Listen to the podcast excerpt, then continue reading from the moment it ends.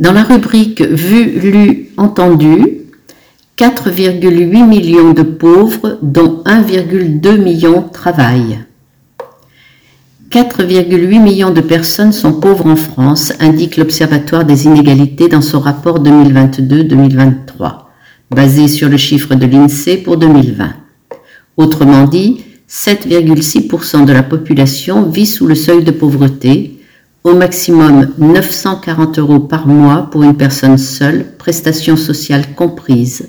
2 millions vivent avec moins de 750 euros.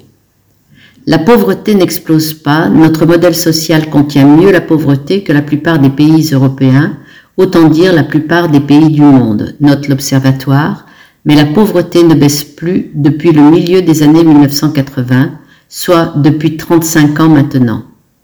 Et alors que les classes moyennes et aisées ont bénéficié d'un soutien massif de leurs revenus en 2020, on laisse persister dans notre pays les situations les plus indignes, 300 000 personnes sans domicile, près de 150 000 en logement très précaire, entre 2 et 4 millions obligés de faire appel à l'aide alimentaire, etc. La moitié des pauvres ont moins de 30 ans, poursuit l'Observatoire des inégalités. Ce sont d'abord les enfants de parents pauvres qui subissent le chômage ou travaillent pour des salaires trop faibles ce sont aussi les jeunes adultes dont les moins diplômés sont confrontés à des difficultés d'insertion dans le monde du travail de plus en plus graves. 19% des familles monoparentales vivent sous le seuil de pauvreté.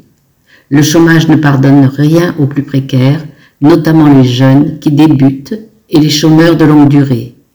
26% des chômeurs sont pauvres.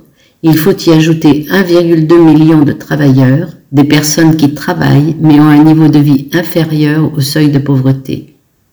Quelques données d'un rapport fourni qui s'attarde sur les origines sociales, géographiques et autres situations où s'enracinent les causes de la pauvreté.